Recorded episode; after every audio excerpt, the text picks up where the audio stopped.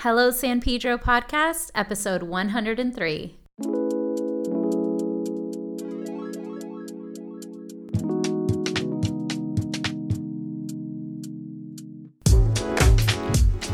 Hey, I'm Amanda, And I'm Jess.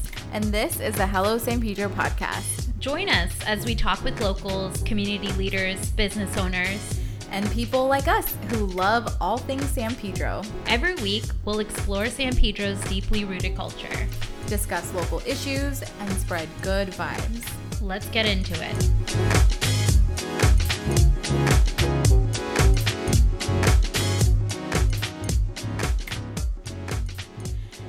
Hey everyone, welcome back to the Hello San Pedro podcast. I'm one of your hosts, Amanda Silva. In this very short mini series, we're really focusing on um, kids and the people who are committed to improving the lives of the kids in our community. And because of that, I'm really excited to about today's guest because he has made a tremendous impact on the youth of our community. Having started the San Pedro Youth Coalition in 1988, which is still going strong today, he has truly committed his life to improving the lives of our youth.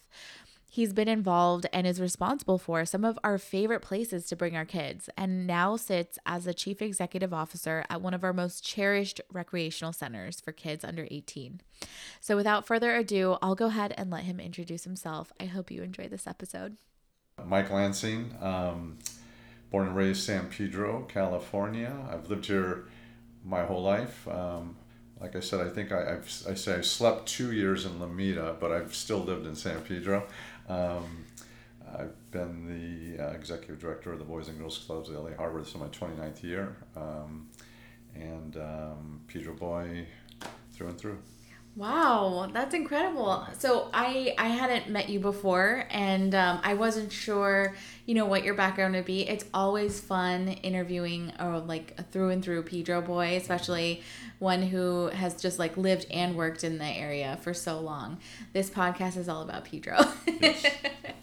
um, and so many people, I think I get from when I'm talking to people outside of Pedro, they're kind of surprised that I would have a whole podcast dedicated to it. But I feel like you would get it, right? You understand. People want to know about their town, and P- Pedro people specifically are just we love Pedro. So Yeah, it's a it's a different community by far. Uh, for many decades, um, people growing up from in Pedro didn't move out. There's a lot of economic and other reasons that have made that tougher, and you brought it up when we were doing a little um, uh, warm up, um, uh, which we can get into. But it's you know, somebody asked me would I ever move anywhere else, and I said no, unless for some reason I had to. Um, but this is this is my hometown, and I love it. And it's it's not perfect by any means, and we have a lot of work to do, but it's still um, it's it's a special place. yeah, it's our home, definitely. We're very attached to it. I can't imagine living anywhere else. I can imagine having a vacation home somewhere else, Yes. but not actually like moving. And I just don't see it for myself. Um, okay, so we are focusing on um, kids and families and um, basically the resources and programs there are for kids. Um, you're with the Boys and Girls Club. I knew right away to hit up my friend Lee, who's on your on the board, um, and he definitely he recommended you right away, and I'm really excited about this. But before we get into the Boys and Girls Club, I would love to get into your personal background a little bit um, and kind of find out what led you down this journey. I mean, 30 years, almost 30 years with the Boys and Girls Club. That's huge. Um, so you were born here in San Pedro then? born in San Pedro in 1956. Um, grew up uh, basically a block away from San Pedro High School for most of my life, and a few blocks from the San Pedro Boys Club. Went to Holy Trinity School, um, K through eight, and graduated from San Pedro High School. Went to the San Pedro Boys Club in my elementary, middle school um, years. It was a great experience, uh, which you know circled all the way around back, which wasn't expected. Um, went to went to the club. We played sports. I mean, that was the mecca of sports in San Pedro. Uh, baseball, basketball. They had football. Uh, Was a place for only boys at that time, and thankfully we we got smart and um, expanded uh, past that uh, later on. Um, but an amazing experience and met so many friends there and people I never would have met if I didn't go to the boys club. Um, after San Pedro High School, uh, I went to Long Beach State, um, get my business degree. I was going to be a business uh, man, and I was going to be a real estate uh, broker, and we're in a real estate uh, space here, so it was kind of fitting. Um, and just a weird thing, you know, I, I was a real estate, got my license after graduation, um, worked for a year in real estate, um, uh, sold one whole house in a year. I, I found out along the way that it, for me, I can't sell it if I don't totally believe in it. Um, and I wasn't, uh, wasn't good at selling things that I knew had a lot of issues that I couldn't fix. Um, so along that year, I was asked to, um, by one of my coaches, one of the best coaches I ever had as a youth, Bob Lorenzi, said, you know, I'm asked to coach a baseball team at Holy Trinity.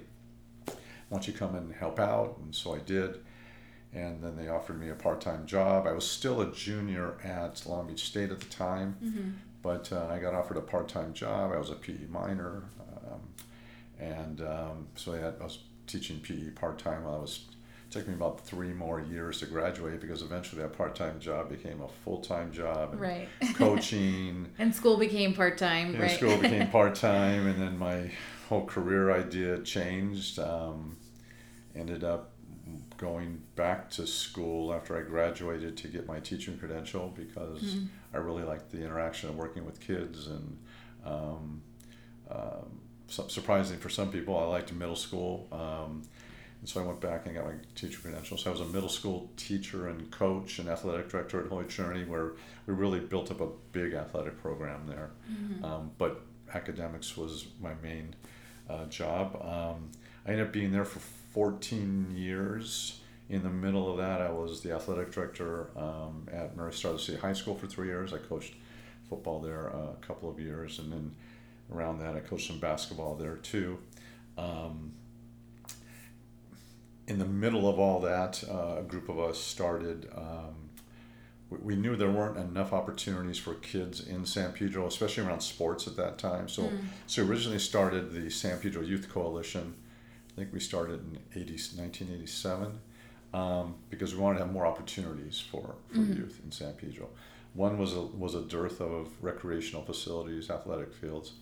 Secondly, other opportunities for, for um, young people. So we started that all volunteer nonprofit then. It's still going today. Um, besides advocating for more opportunities for young people, we ended up eventually getting a gym built at Peck Park, uh, the Field of Dreams fields up um, uh, on the other side of um, Yeah, I know Target. where, Yeah, yeah. right. so we, we got those dedicated. Um, we started a, a free tutoring um, program at uh, the library. We raised some money. Uh, I went and took a grant writing class at Long Beach, and I started writing grants to raise some money. Um, that way, we wrote a monthly newsletter uh, called Youth Times that we distributed out to people that became, um, you know, Like supporters, yeah. We did a Future Leaders of San Pedro dinner, which still pre-pandemic was still going and might happen again this year, where each school gets to nominate uh, youth. Let me stop you right there. Yes. So what I'm gathering is you were a part of all of these projects. You were a part of like the founding of these projects. Yes. Wow, that's incredible. Yes. I remember when the Field of Dreams. I played soccer there. Okay, Um, and then what was the other? The gym at Peck Park. That's Yeah. incredible. two two people that were huge in that. Um, I was part of that leadership group, and I was the president for about 10, 12 years. But two two real icons of San Pedro that really made a lot of that happen. One was Mel Bovich, who, matter of fact, even um, got the gym built at Bogdanovich Park when they didn't have a gym. Wow. Um, he was the big uh, pusher on getting the the field uh, or the gym at uh, Peck Park, and also in the Field of Dreams. And then Joe Marino, who just passed away uh, this last week. Um, so Joe was a long time principal, great guy involved in so many things. Both Mel and they were like a tag team on community interests and community needs and advocacy, and uh, those were two really. Um, great community leaders who were a major part of our youth coalition and Mm-hmm. um, all these activities we were able to do as a volunteer group nobody was we didn't have any paid personnel except for the tutors we um, hired to provide free tutoring at, At the um, library. at the library Wow, I feel like you're one of the like heroes without capes that are like, you know, Um, Well, I really, was, I was on there. I was following. I was hanging onto their capes, and I was just, I was just hanging on for dear life. But no, uh, but that's incredible to know, um, to kind of hear the connection, you know, of when these things started, and um, and now the entire community benefits from. I was just at the Peck Park gym, because my they're doing um, quite a few programs at Peck Park as well, um, you know, for classes. Yes. And my son, he's five years old, um, so I'm like, oh, it's time to get him involved with something other than school, you know, um, and get him out there experiencing things that are outside of his comfort zone. definitely. That's great. That's great, and Mm-hmm. we need more opportunities for kids every day. Um, so yeah, so I was teaching and and coaching and um, very involved in the youth coalition. Um, decided that I wanted to be a principal, so I went and um, backed and got my master's at Cal State, both my teaching credential and eventually my master's in school administration from Cal State Dominguez Hills. Um, funny story is I got my master's in uh, school administration. I wanted to become a principal, and then four months later, I become the executive director of the Boys and Girls Clubs of the uh, Boys and Boys and Girls Club of San Pedro. We had one side at that point. Um, just opportunity rose. I was on the board at that time. My one of my mentors, Ray Martinez, and uh, one of my coaches when I went to the club, uh, he recruited me. He said you should you should apply. My involvement in the youth coalition and in education. Um, the club was still kind of sports primarily, um, and a place for kids to kind of come and hang out. Um, yeah, and I had a you know an opportunity to to apply, and um, I, you know I was so fortunate to get to get uh, picked to take on that position. Um, and I've been there. Um, I've been there for. Uh, this is my 29th year. Wow. Yeah. So, um, um, yeah. Um, my first wife, Melinda, who ended up passing away from cancer. I remember when we uh, we were offered the job by one of the board members. I remember we were sitting on the couch, uh, Mike Carmich's house, waiting to see are they going to offer us a job? Or are they going to tell us we didn't get the job? Yeah. And uh, Linda said, "I think we, I think you got the job. I think you got the job." So, um, uh, which was uh, truly life changing experience for me, and Mhm. um, uh, you know, professionally the best thing that's ever come across for me. So you started out um, with the in your in your mind at the time business, real estate, you know, uh, probably financial aspirations, you know, um, which I totally relate to. I got my degree in business as well, um, and then of course working nine to five corporate. I was like, this is not for me. it's not for everybody. Um, and then finding yourself like back in the arena of education, wanting to make it a difference, and I feel like young kids' lives, right? And um, and now you've been with the Boys and Girls Club for such a long time. It's rare that you hear people being with companies for so long. I know that was the it was kind of the model for us, but now you know my age we're we're not staying at companies that long. um, so what are what um, have the ups and downs been on your journey there? Well, it's interesting. You know, we talked about the business degree. I was originally I was an accounting major, and then I switched over to business finance. You know, it's it's amazing how you things circle around. I mean, that part of my education really helped me starting in this organization. That at that point, I think we had a two hundred and seventy thousand dollar budget with just one site, but you know, I was basically the you know, I had to run the budget. Um, I didn't have a finance person. I was fun, you know, I was doing fundraising. I think we had a total of eight people total in the whole organization, including me. Um, so it was, you know, it was a, it was a boy. We're starting off really small, um, but I went into it. Even I, when I interviewed, I said, "Look, at there's there's um, three things we're going to do here if you want, you know, if you decide to go with me, and I want to be upfront because I don't want you to come later and say, well, where did this come from? I said, number one, um, we're going to serve teens because there's no teen serving organization in this community or anywhere close that's serving teens every day. And I said, I left this club when I became a teen because there was nothing for me. Um, there's no dedicated space or no program, so I left this when I went to high school. Um, and there's kids, teens all around from working in youth coalition. There's teen needs. Uh, you know, go to high school unless you're playing sports or in student government or in the band.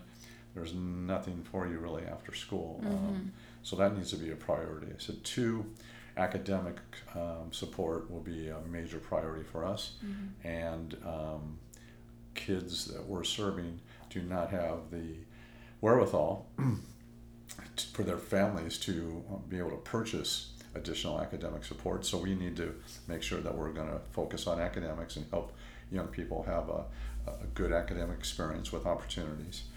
And I said, third, we, we just have to make sure that the kids that live in San Pedro, because we're only San Pedro at that time, are going to have the same youth development opportunities that the kids on the Hill have. Mm-hmm. That means we're going to expand our programming. We're going to keep our fees, if we have any fees, low. I think our membership at that point was ten or fifteen dollars a year, and now it's still like twenty five dollars for those that we mm-hmm. that we that we actually charge.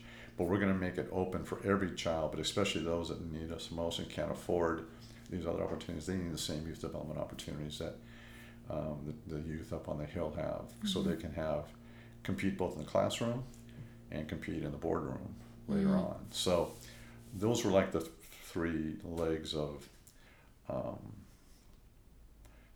experiences and priorities that I wanted if I was going to take this on. Um, and I said that probably means growth, guys. We're not going to be able to give equal access unless we decide to grow this organization. So Right.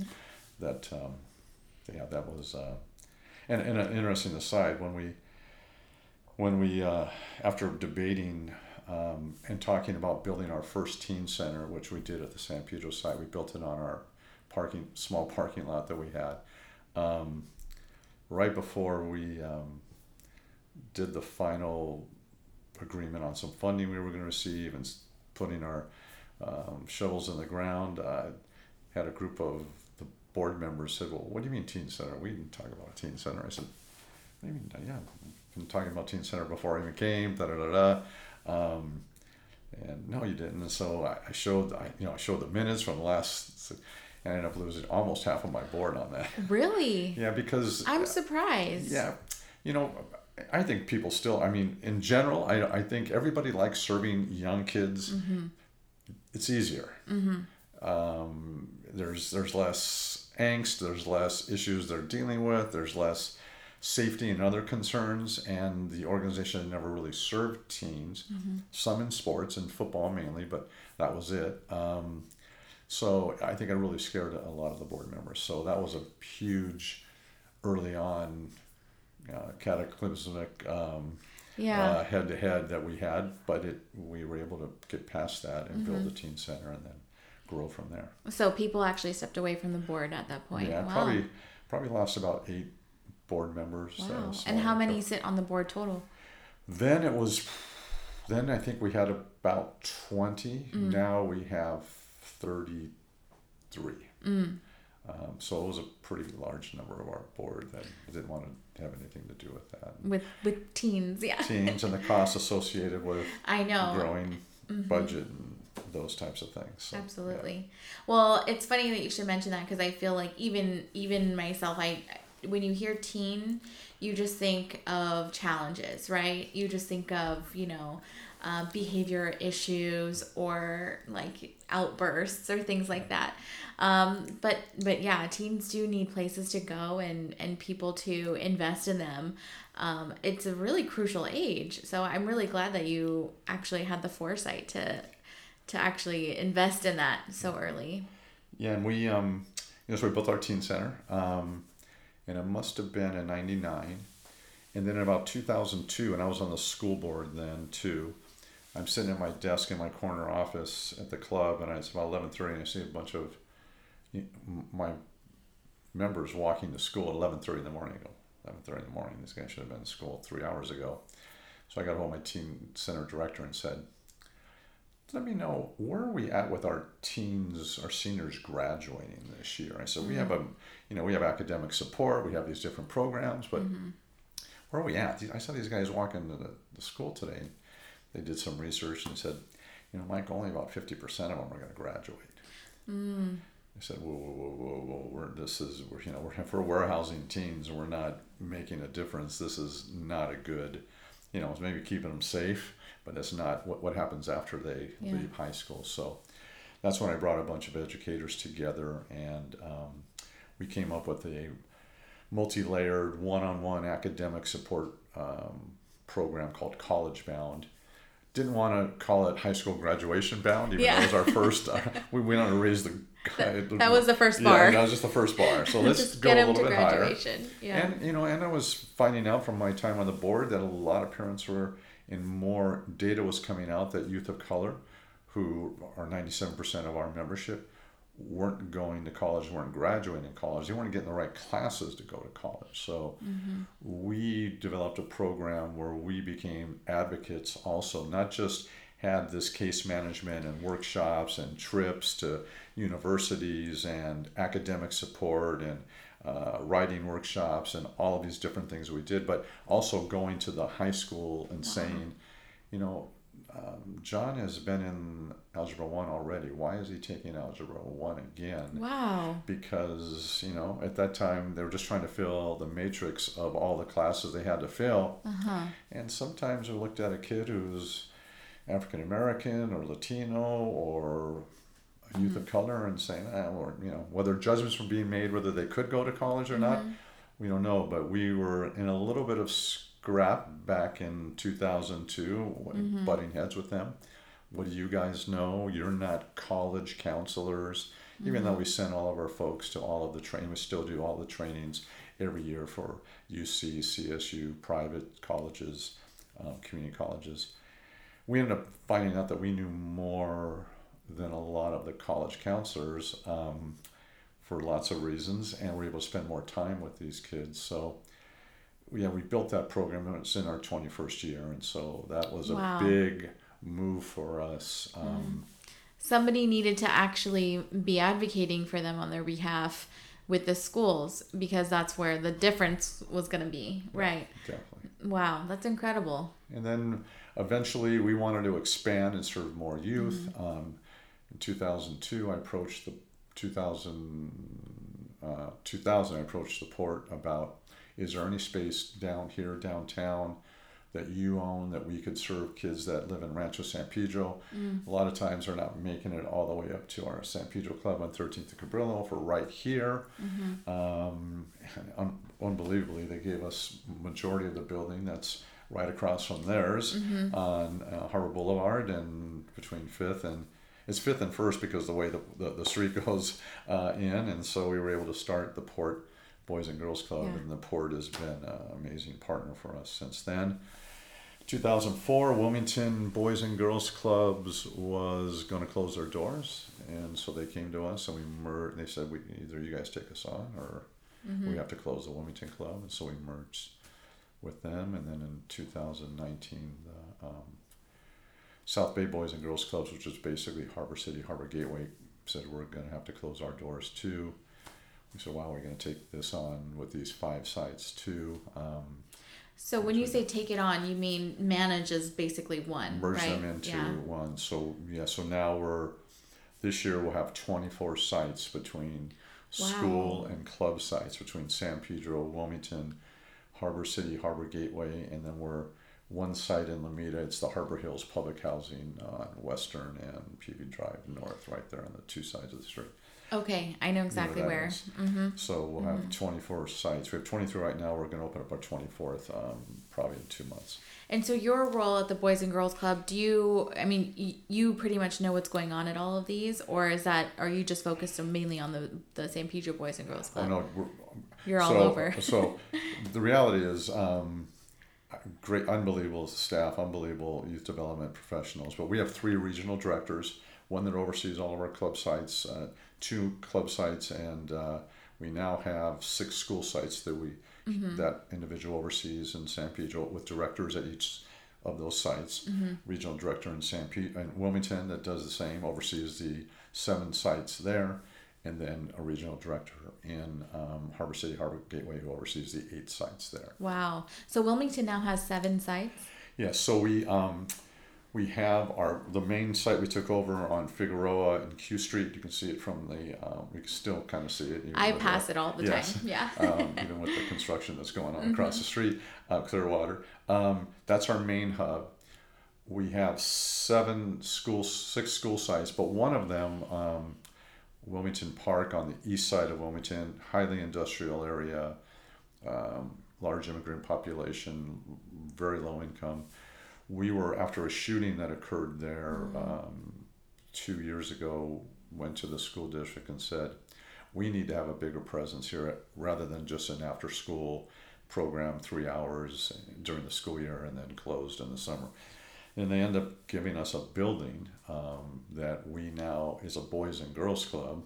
So on the two ends of Wilmington, we have two boys and girls clubs, and then we're on five other schools: Banning High School, the two middle schools, um, Wilmington, um, Wilmington Middle School, and Harry Bridges, and then uh, two elementary schools there. Wow. So that's a big. I know you said uh, you live in uh, Wilmington, and so we have a major.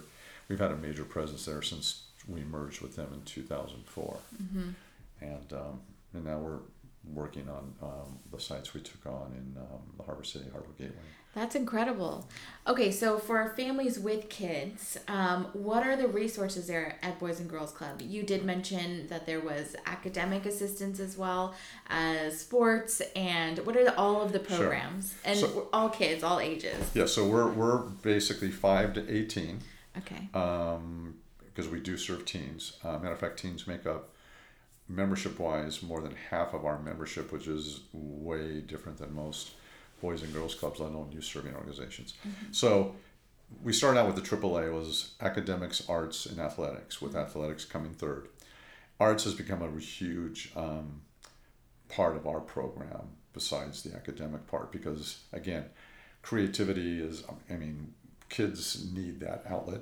And any child should have that opportunity not that they can't afford a musical instrument or they can't afford to go to a fine arts program or they don't have a recording studio or or um, uh, computers to do creative um, development of whether it's game design or to you know two dimensional um, animation or other opportunities. So we decided that we were just going to blow this up and start building an arts program that any child can go to, um, no cost. Um, we provide everything. And um, giving them that outlet. Even a even a kid like Mike Lansing, who has zero artistic ability, could go to and see if there was something that they enjoyed. So that's become a huge, really huge part of our program. So you you said no cost, No and cost. that is um, what is the time frame for that? I mean, this is for kids at basically a supplement to school, right? Yeah, so we're, we're open, you know, every school day after school. We're open full day during um, the summer. That's that's um, eight o'clock to six o'clock. Um, you know, it's different programs at different times during those. You know, we're open after school, usually from like two to six, six thirty for elementary, two to seven for middle school, two to eight or nine for high school. Wow. So we have extended hours, so we can, especially high school, so kids that are participating in sports or the band can come afterwards to our college-bound program or our expanding workforce development programming that I, maybe we can touch bases on. Um, so yeah, I mean it's and it's I mean we have specialty teachers. It's not Mike Lansing teaching dance because that would be really bad. um, we have specialty staff that teach these different programs, and um, it's a huge part of our budget, and it's a huge part of our commitment to equal access Yeah. for the kids that come to us and don't have access otherwise. Right, right. So, is there a music program uh, when you Yes. mentioned with the art? So, so music is um, music has become a huge part of what we do. Um, that includes all of the instruments, one-on-one and small group instruction. I was gonna say, instruments are so expensive. Like you said, music is one of the hardest things to like really commit to financially. I think for parents, you know. Definitely. I mean, we had to build out our facilities. Um, so we were committing to all these things, but space became a problem. So, like at the San Pedro Club site uh, um, up on Cabrillo and uh, between 12th and 13th, we had to get um, creative for our arts program. So, we ended up doing two things. We divided our building into three separate centers elementary, middle school, and high school. So, age appropriate programming, um, which really helped get more middle school kids in because when it was only the club and then the teen center high school kids didn't want the middle school kids there middle school kids didn't want to be on the other side with the elementary kids so they weren't coming so we um, you know we did a little um, study and, and brought a room just for them and went from 15 to 20 kids a day to 50 or 60. Wow. And middle school kids, after teaching and coaching for so long, you put that many middle school kids, it gets a little um, stank in there, for lack of a better, for lack of a better term. So okay, we got to blow this up. So we we made these three centers. We built out all of the arts, fine arts centers. We have two fine arts centers up there. We have two um, uh, music uh, centers there. We have a full recording studio. Mm-hmm. We now have a podcast center where our kids are doing their own podcast. Maybe you can come up and do your podcast out of our oh uh, my podcast gosh, that uh, is room so up there. cool. And maybe you can interview some of the kids. Um, Oh my staff. gosh, yes. That would be awesome. We will talk very long actually Okay. after this about Um, that. and we're redoing our, our studio because I mean our studio was a wood shop when I went there, but about 15 years ago I said okay it's it's time to get nothing wrong with when wish we had more woodworking and hands-on opportunities, but we decided to make it a a true recording studio with uh, video recording and Wow. photography, audio recording, and then we do our um, our uh, computer uh, visuals with two-dimensional animation, game design, um, um, being able to do computer graphics programming, which is, and, but we're we're gonna have to put a major investment in there just to upgrade everything from where we're at. We Oh just we're, we're just we're making about a three hundred thousand dollar commitment to that in the next um, couple of months. That's really impressive. I mean, I, I did not expect, you know, I, feel like when I think of the Boys and Girls Club and um, other, you know, I want to say community run like places for for kids, you know, you just don't think of them having the money to put into, you know, a podcast recording studio. That's incredible. That's really really impressive. And you know, and his and our organization, our board, um, has been amazing to take on this mantra of more. That it's never enough. Um, although they probably get tired of hearing it from me, um, but they've been unbelievable, supportive, and leaders of our organization. But the reality is, when you have facilities, and when we did all this building out, we had to put four modular buildings behind our our uh, club site because we ran out of space for all the academics. But it really worked out good. So we have a K one academic modular, a two through five academic modular, a middle school academic modular, and our what I um, call lovingly our double wide college bound a modular because Yeah. there's so many kids in it.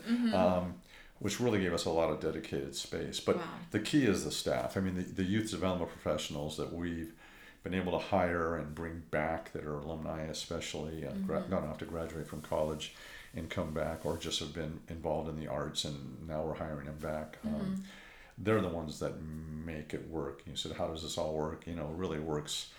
I, I'm, I'm out here. I'm trying to stay out of the way and get resources with my small administrative team, but the, the, the youth development professionals on site are the ones that are making the, the real difference. That's incredible. Yeah. That is very awesome to hear.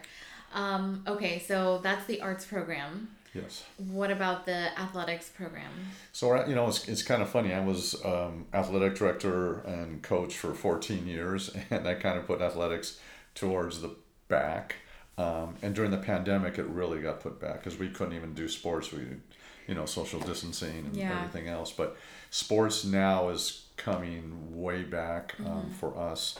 Um, we just started this past school year re um, sponsoring our basketball leagues and indoor soccer.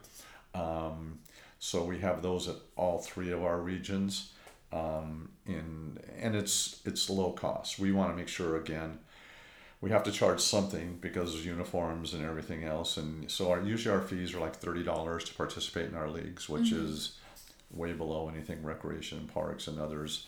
Although I think recreation Parks is getting a huge influx of money from LA 28, so they're really dropping their fees down to almost nothing because of I think they're getting um, 28 million dollars a year from Oh, LA wow. 20 uh, LA 28.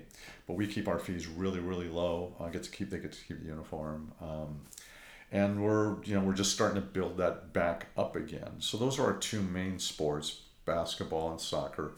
We don't have the baseball facility at the club that I went to back in the day because the club back in the 80s had some financial difficulties. So where Vons is located on Gaffey between where the store is, not the parking where the store is, that's Boys and Girls Club land. Um, that was the ball field I played on as a kid there. Uh, they had to lease it to then Safeway because they needed the money. Um, get some revenue, but we don't have access to a lot of fields. Uh, we built a sports arena across the street at Daniels Field. If you if you were in that area, they have the big grass field, um, but we built with state and local money an area that has um, basketball courts, a little futsal soccer area, uh, a baseball uh, batting cage, and a golf uh, cage. So we were able to build that out. In Wilmington, across the street from the club, we've been uh, administering the Wilmington Athletic Complex for the last year and a half. Um, and our goal is to be able to take over the Ci- Rec and Parks is going to take on that 18 acres soon. We hope because we've been kind of holding that down for the last 18 months while the county and city have been getting their act together. Uh, but we want to take on the two um, soccer fields that are there and expand our youth um, indoor soccer league to a full year-round soccer program, both indoor and outdoor. It's amazing. Wilmington is 90% Latino population, and there's no year-round regular recreation uh, youth soccer league in that community. So we're mm-hmm. hoping we're negotiating with Rec and Parks right now. Let us have that space. We'll raise the money, working with a couple of other soccer clubs mm-hmm. to provide clinics and opportunities for skill building. But it's going to be not a club; it's going to be a recreation league where anybody can play. We have mm-hmm. 230 youth from Wilmington playing in our indoor soccer at Wilmington right now. Uh, and that's indoor soccer where you can limited numbers on a team and if we're able to take over the two soccer fields and mold a full year round we figure about 600 wilmington youth will be able to play in a really low cost soccer league Yeah. year anytime throughout the year and so that'll be 5 through 13 to start different age group uh, leagues and then eventually hopefully high school students or high school youth too Wow. That's incredible. I'm really impressed with the reach that Boys and Girls Club really has. And okay, you said from 5 to 18. 18. Now, what are the now you mentioned academic. When it comes to academic, is it one-on-one because I know you did mention that. So, two things academically. Um, you know, we we have a lot of kids. I mean, so we really can't provide one-on-one academic. I know. support. I was There's- thinking like that's there's- yeah. impossible. so we have dedicated um, tutors in each of our academic centers, uh, usually two to three in each area. We rotate um, elementary and middle school students into those areas because we can't serve them all at the same time. We also have volunteers. We have some great long-term volunteers that, and if there's anybody listening out there, we can use some more volunteers, especially if you have any math and language arts backgrounds and like to help out kids once a week. Uh, There's a major pitch. Um, uh, that really help bring more access and individual help.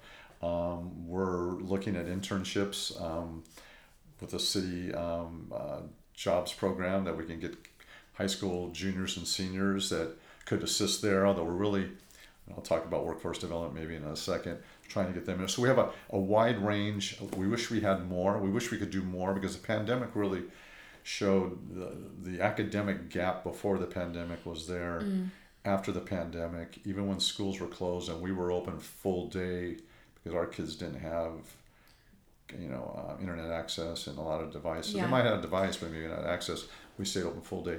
The gap got even bigger. So uh, during the time. pandemic, you were open. Full, the Boys and Girls Club was open full, full day. day. Wow. We we closed. Um, uh, I think it was April the thirteenth, Friday the thirteenth, when school district closed. We closed because we didn't know what the we didn't know what the health and other issues were. We closed for three months till summer. Um, we started our food program, which has become a big part of ours because we wanted to figure out how we can help. And families really couldn't get food every day. Their kids used to get food every day at school, sometimes three meals. They had one in San Pedro, one food distribution set up at Dana for the whole city. But we I, I remember hearing about this program and I mean at the time we moved into our home in 2020 and I would often take Figueroa from like Sepulveda sometimes um, and I would see the line of cars outside of the Boys and Girls Club and this that was for food distribution yeah, right? that was our weekend wellness program. So Wow. we, we gave enough food for Friday evening through Sunday, wow.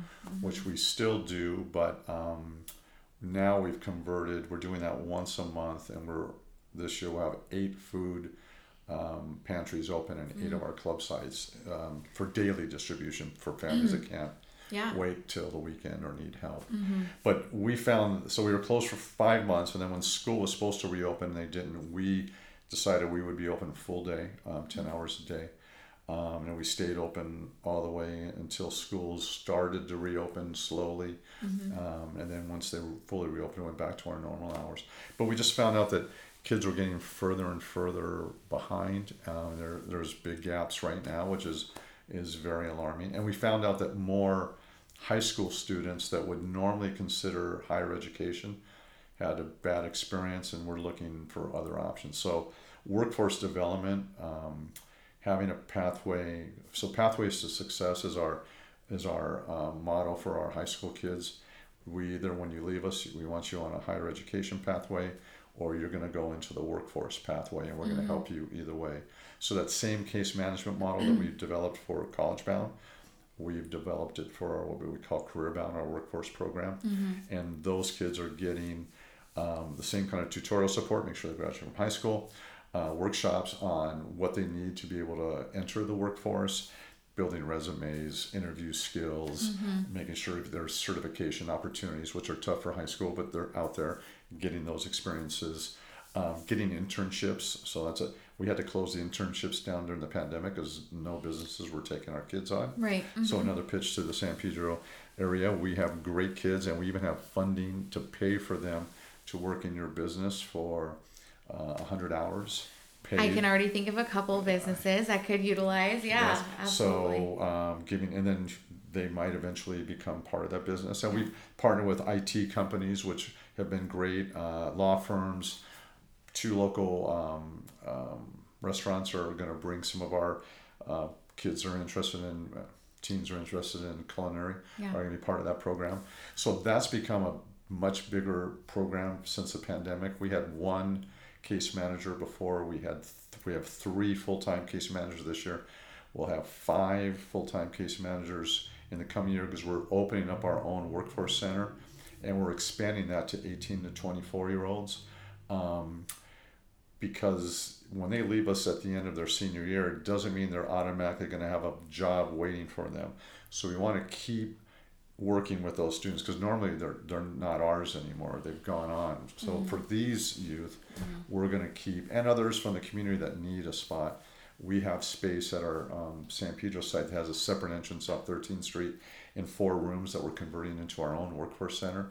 Uh, we're going to have 10 computer stations. We're going to have our, our five um, case managers uh, who also will be working in Wilmington and Harbor City, Harbor Gateway.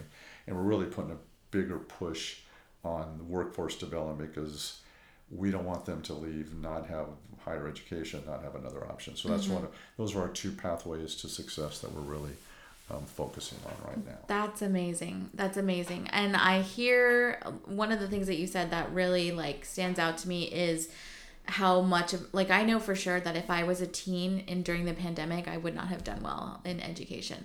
I'm a, somebody who needs to have a teacher. I need to be listening in class.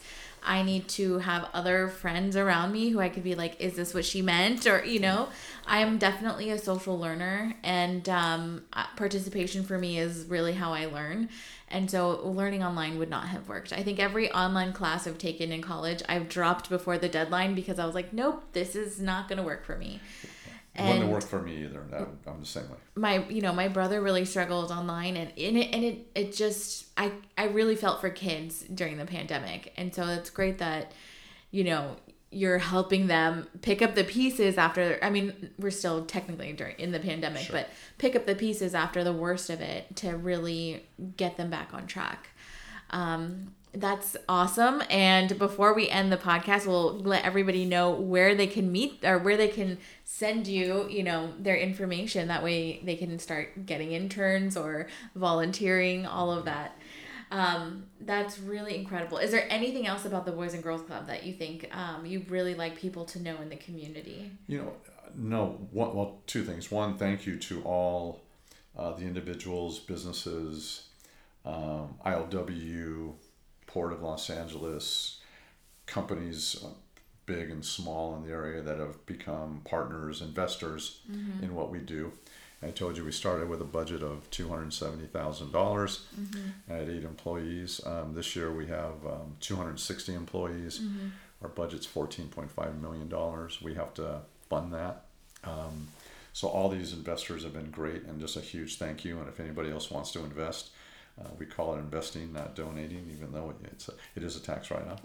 um, we we could use definitely your help. Um, and and also that you know don't don't think that there isn't an opportunity for your child or other children to be involved. We, we, we're always looking to do more. If we have to open up more space, bring more opportunities, uh, more sites, um, we're looking to do that because it's never enough. I don't care what anybody says. Remember one time we, we when we first came to the Rancho area, there was a non- nonprofit working in in the area, and, and he said, "Well, why are you here?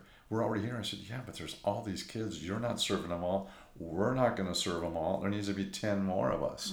Um, so we always need more. And I guess the last thing is I um, big thing that I'm concerned about besides food insecurity that's going to be here forever. For our community, um, affordable housing is going to need to be a bigger, not just for us, but for the city of Los Angeles, the state. Um, we're building all these nice condos and nice um, high-end places here, but you know, my employees, other, um, you know, people are doing really good work.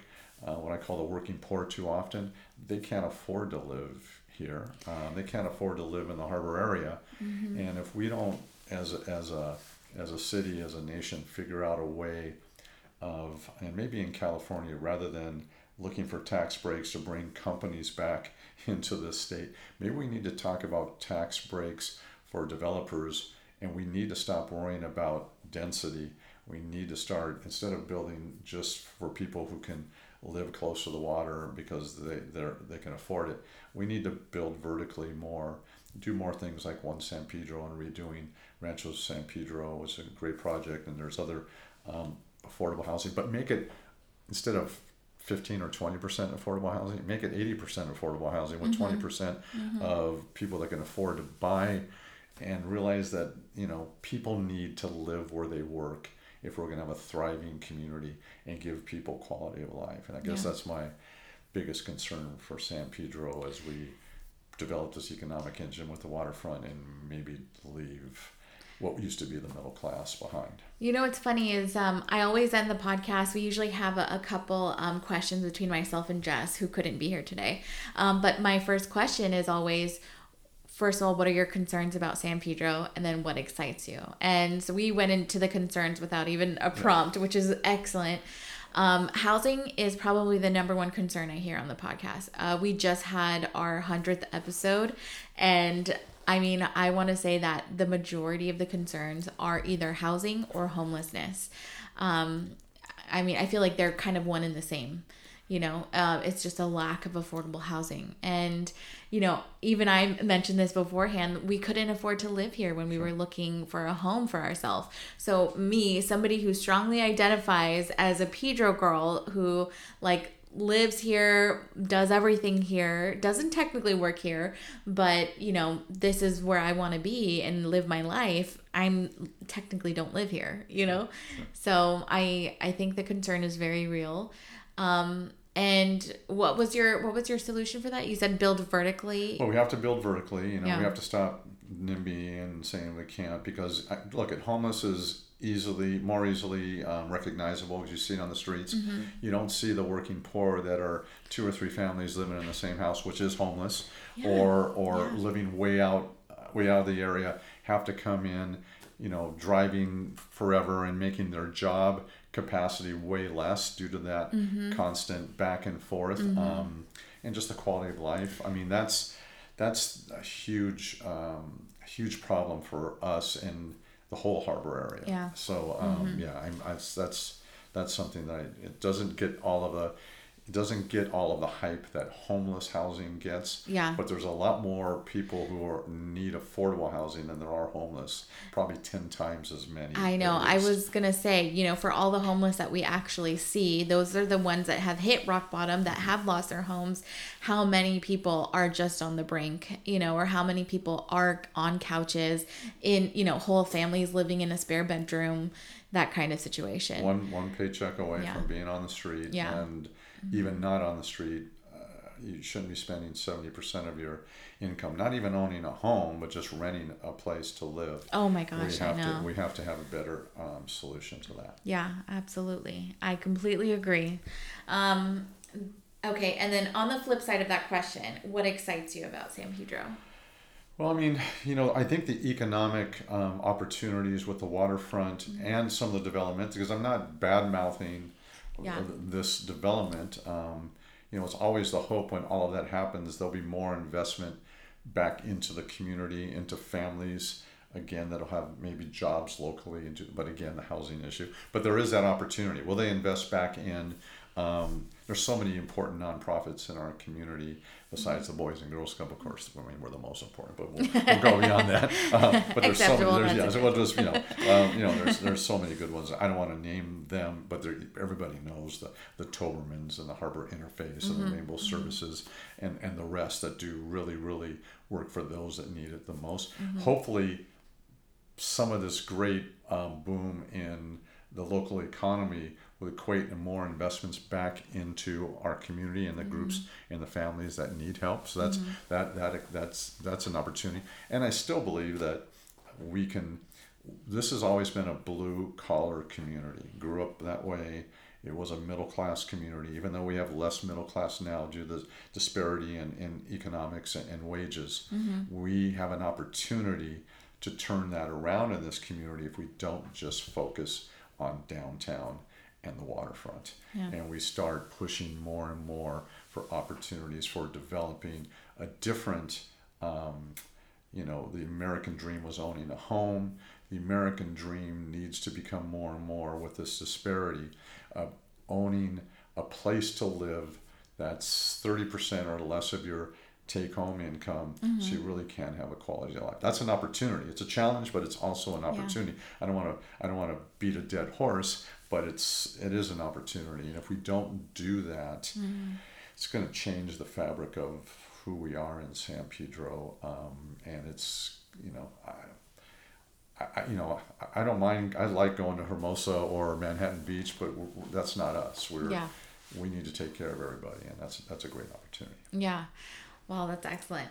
Okay, the last question that we end on, and I'm and I'm kind of hoping that I can get you to expand expand beyond that, just because you've been a Pedro boy for a long time. Um, the last question is, and this is Jess's question usually, um, describe your perfect day in San Pedro. My perfect day in San Pedro. Wow. Well, um, get up in the morning, get a chance to uh, go to the gym and do a little workout, go and have, you know, get get cleaned up, go and have, get dressed, and then go have breakfast, uh, whether it's at the Omelet and Waffle Shop or uh, Think Cafe or the Diner or Lighthouse or one of those great places. Um, hopefully, I'm going to retire in a, almost two years. So then, if I'm not going to work, I can uh, come back and um, do one of a number of things. Whether hopefully get back into playing golf uh, here locally, or you know go out to Paseo Del Mar and take a book and, and a chair and kind of kick back and look at Catalina and.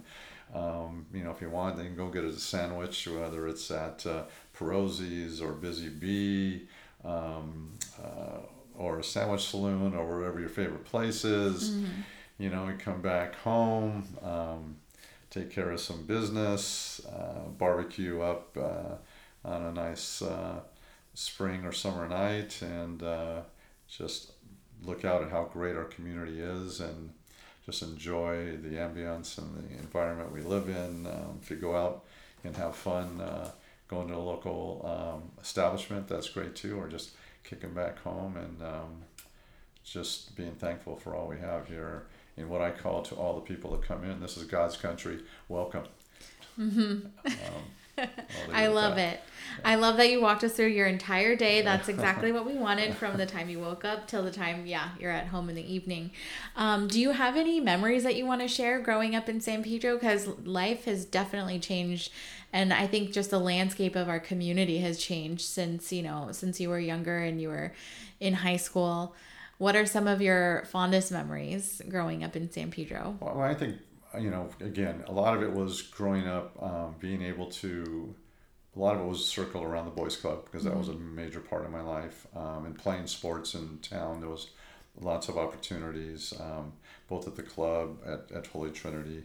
Um, you know, there's great sports at San Pedro High School. Um, you know, going. Uh, Cabrillo Beach was, you know, the place that we hung out as kids. We would take the 13th Street bus to the no the 9th Street bus to the um, uh, Pacific Avenue bus um, and go to Cabrillo Beach or go to the Pro Bowl um, down on, on 9th Street, um, go to Curry's and have ice cream, Averill Park and crawdad fish um, slide down the hills on a block of ice. okay, so I've heard about that. Um, I've heard about that, and I've never done it, but I've always heard about sliding down the hill at Averill Park on a block of ice. it's, it's cool. I mean, one time my flag football team, I said we're going to have a different practice today, and they go, "What?" So uh, I had a bunch of parents go and get like 10 blocks of ice and we just had all these kids sliding down the hill. So this is our football practice today guys. We're just going to go sliding down Averill Park um, where do you get a big block of ice well like back that? in the day there were there were places uh, there was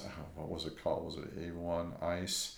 You can get it at party time ice which is okay. close to the you know where it is yeah. down by the uh, skate uh, skateboard channel skate yeah, park. yeah, skate park. Mm-hmm. so there's that's probably the only place i can think of. Wow. Um, but you know just you know, being able to hang out in in Pedro, um, not really have a lot of worries. You know, go yeah. to football games on Friday night. Um, Hacienda Golf Course is where I first picked up a golf club here in town, which of course hasn't been here for a long time. Where was that? So that it was just above Western and. Um, uh, Weymouth, Weymouth and Western hit, if you went straight up into that housing right there, mm-hmm. um, that was a golf course. It was a nine-hole golf course with wow. a with a little, um, uh, it was like a little country club where they had a community mm-hmm. center and people would do their first communion or birthday parties there. Mm-hmm. It was it was a cool, it was a cool um, little place. So going to Pepe's um, restaurant back in the day, which is now Trani's, um, was always cool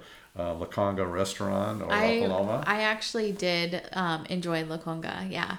Um, they had the best um, bean dip. You know how they bring like yes. salsa, so they brought de- uh, bean dip as well. Sure.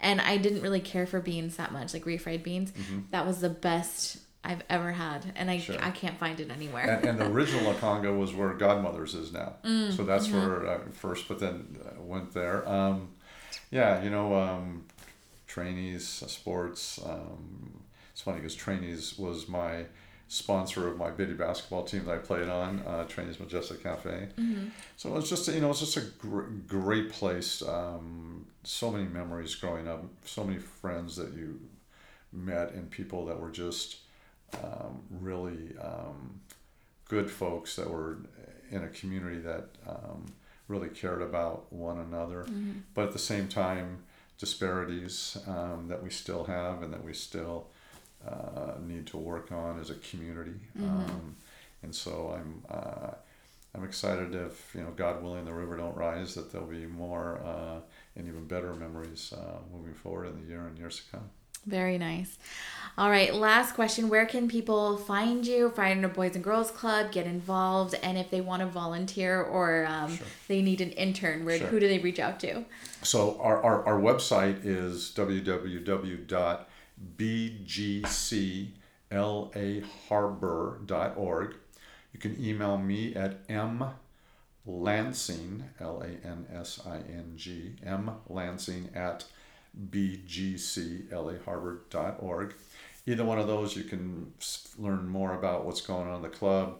If you want to volunteer, connect with our volunteer coordinator. If you want to know about the programming or opportunities to invest, or just learn more about what we're doing, uh, sign up for our food program. Um, there's, you know, all that information's on the website, or feel mm-hmm. free to reach out to me and email, and I'll get back to you right away. Amazing. All of that information will be in the show notes so listeners can easily just swipe and find it. Right. Um, thank you so much for your time. Thank you. I'm so glad that I got to learn so much about this program that has been here so long that I really haven't haven't had any interaction with. Um, I think that a lot of families are going to benefit from this um, from this information. So Well, thank, thank you, Amanda, and thank you, San Pedro, for being so supportive of the Boys and Girls Club and the, the young people who don't need a handout; they just need a helping hand, and you're mm-hmm. making you're making this happen, all of you. So, thank you so much, San Pedro. you. Wonderful. Thank you. That's all for our episode. Follow us for more on Instagram at HelloSP Podcast. Huge thanks to Rock Ashfield at Palm Realty Boutique for providing us such a gorgeous recording space. And thank you to all of our amazing Patreon supporters. Leave us a review and share this episode with your friends, neighbors, and coworkers. See you next week.